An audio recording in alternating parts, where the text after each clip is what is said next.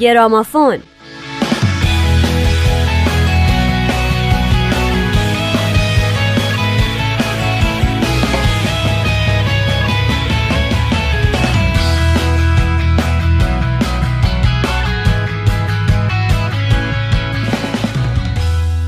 سلام دوستای عزیز، این هفتمین قسمت از دومین فصل گرامافونه که دارین میشنوین. من نیوشا رات هستم. با من و نوید توکلی همراه باشین.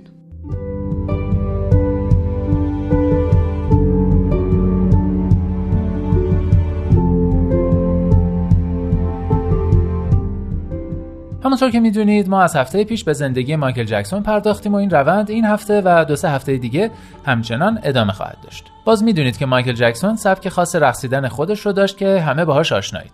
بهش میگن مون واک. اما اولین بار کی مایکل اینجوری رقصید؟ ماجرا برمیگرده به مارس هزار و نهصد و هشتاد و سه که مایکل و برادراش در تلویزیون اجرا داشتن.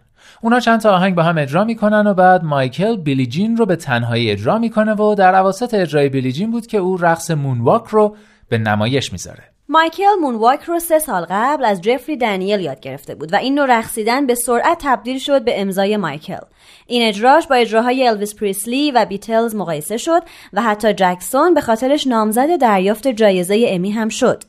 همچنین سی ان ان در سال دو هزار و پنج این اجرای مایکل جکسون رو یکی از به یاد موندنی ترین و مهمترین لحظات در تاریخ فرهنگ عامه آمریکا معرفی کرد.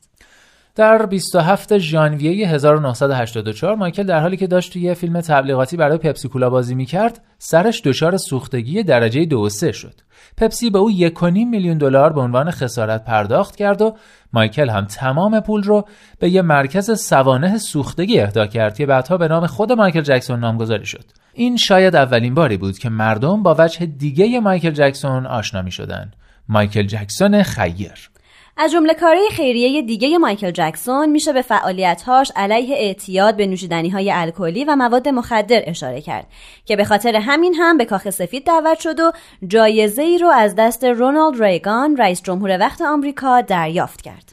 در فوریه هزار و نهصد و هشتاد و چهار مایکل نامزد دریافت دوازده جایزه گرمی برای آلبوم تریلر شد که هشتاش رو برد. به این ترتیب او رکورد بیشترین تعداد جایزه گرمی در یک سال رو شکست، رکوردی که هنوزم پابرجاست. در همین سال مایکل به همراه برادراش تور ویکتوری رو شروع کرد که دو میلیون نفر بیننده داشت. او تمام سهم پنج میلیون دلاری خودش از این تور رو به خیریه بخشید.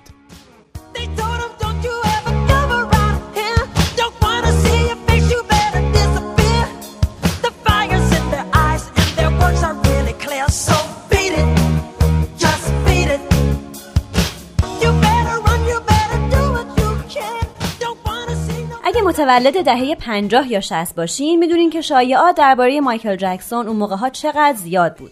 مثلا میگفتن او در اتاق اکسیژن میخوابه. اگرچه این شایعات دروغ بودن اما خود جکسون هم به اونا شاخ و برگ میداد.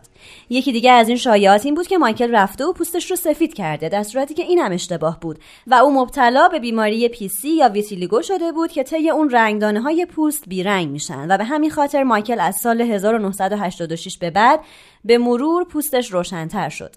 به همین دلیل هم بود که او همیشه چتر به همراه داشت، چرا که نور آفتاب براش مضر بود. حتی این شایعه تغییر رنگ پوست به این ترتیب که مایکل از رنگ پوست خودش بدش می اومده و خودش رو سفید کرده تا بعد از مرگش هم ادامه داشت و بالاخره در سال دو هزار و نه پزشکی قانونی در نتیجه کالبد شکافی بدن مایکل تایید کرد که او به این بیماری مبتلا بوده. واقعاً مایکل فیلمی بازی کرده به نام کاپیتان ای او. این فیلم رو فرانسیس فورد کاپولا ساخته و جورج لوکاس تهیه کرده. یه فیلم هفده دقیقه‌ای چهار بعدی که از اولین فیلم‌های چهار بعدی جهانه و حدود سی میلیون دلار خرج ساخته شده.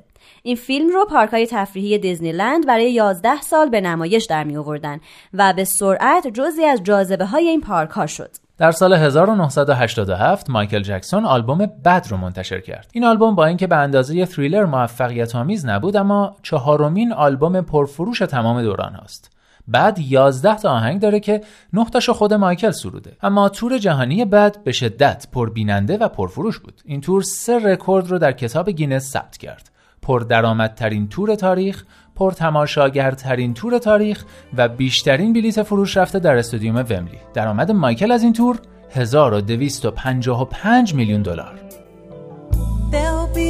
your darkness tonight, lady, your love will shine, lighting the light.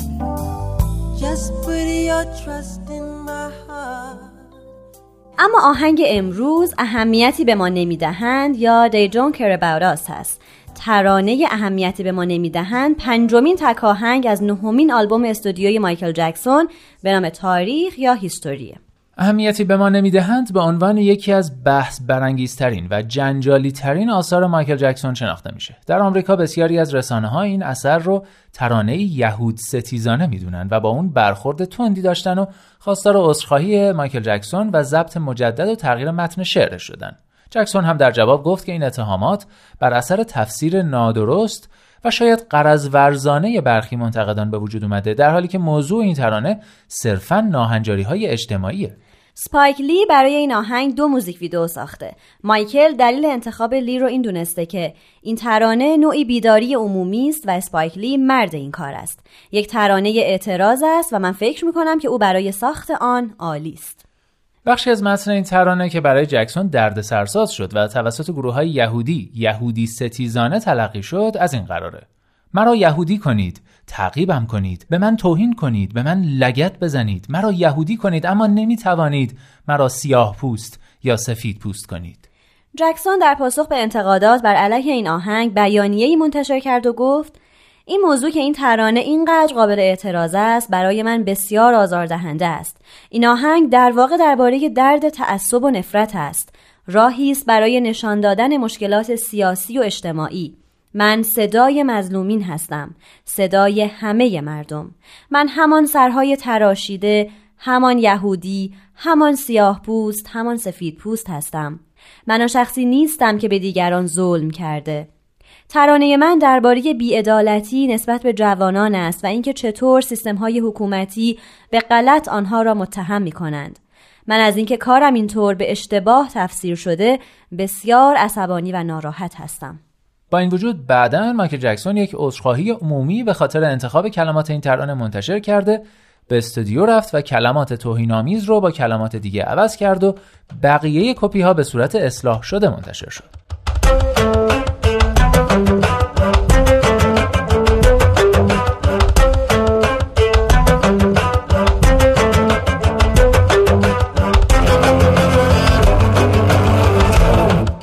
سرهای تراشیده، سرهای بی فکر، همه فاسد شده اند، وضعیت سخت‌تر. همه مردم پرمدعا، توی خونه، تو اخبار، همه مثل سگ دنبال غذا. بنگ بنگ، شلیک به قصد کشت، همه دارن دیوونه میشن. همه اون چیزی که میخوام بگم اینه که اونا اصلاً به ما اهمیت نمیدن. منو بزنید، ازم متنفر باشین، اما هیچ وقت نمیتونین منو بکشین. منو بترسونین اما هیچ وقت نمیتونین منو بکشین. منو به زور یهودی کنین، تعقیبم کنین، حرمتم رو بشکنین، لگدم بزنین، به زور یهودیم کنین، اما سیاه پوست یا سفید پوست بودنم دست شما نیست. همه یه چیزی که میخوام بگم اینه که اونا اصلاً به ما اهمیت نمیدن. بگو چی به سر زندگیم اومد؟ یه زن و دو تا بچه دارم که دوستم دارن، ولی من الان قربانی وحشیگری پلیسم. خسته شدم از اینکه قربانی نفرتم. شما دارین غرور منو میشکنین، محض رضای خدا. چشمم به آسمونه تا وعدش رو وفا کنه. آزادم کنین. سرهای تراشیده، سرهای بی فکر، همه فاسد شدن، بیم و هراس، حدس و گمان، همه مردم پرمدعان، تو خونه، تو اخبار، همه مثل سگ دنبال غزان. سیاه پوستان، اونا با تهدید و رشوه برادرتو میندازن زندان. همه یه چیزی که میخوام بگم اینه که اونا اصلاً به ما اهمیت نمیدن. بگو چی بر سر حق من اومده؟ اینکه منو ندیده میگیرین یعنی من نامرئیم؟ تو بیانیه هاتون به من قول آزادی دادین. خسته شدم از بس قربانی ننگ شدم. اونا منو بدنام میکنن و جزء طبقه پست میدونن. نمیتونم باور کنم این همون وطن منه. میدونید که واقعاً از گفتن این چیزا بیزارم. اما انگار حکومت نمیخواد چشمشو باز کنه. اگه روزولت زنده بود نمیذاش اینجوری بشه. نه نه، سرهای تراشیده، سرهای بیفکر، همه فاسد شدن. اوضاع خیلی خرابه. مردم همه معترضن. شلاقم بزنید، منو بترسونید، اما هیچ وقت نمیتونید دورم بندازید. کتکم بزنید، لگدم بزنید، اما هیچ وقت نمیتونید منو گیر بندازید. همه ی اون چیزی که من میخوام بگم اینه که اونا اصلاً به ما اهمیت نمیدن. چیزایی تو زندگی هست که اونا نمیخوان ببینن، اما اگه مارتین لوتر زنده بود نمیذاشت اینجوری بشه. نه نه. سرهای تراشیده، سرهای بیفکر، همه فاسد شدن. وضعیت تبعیض نژادی، همه ی مردم پرمدعان، تو خونه، تو اخبار، همه مثل سگ دنبال غذان. به من لگد بزنید، منو به زور یهودی کنید، اما خوبی و بدی من دست شما نیست. همه ی اون چیزی که من میخوام بگم اینه که اونا اصلاً به ما اهمیت نمیدن. همه ی اون چیزی که میخوام بگم اینه که اونا اصلاً به ما اهمیت نمیدن.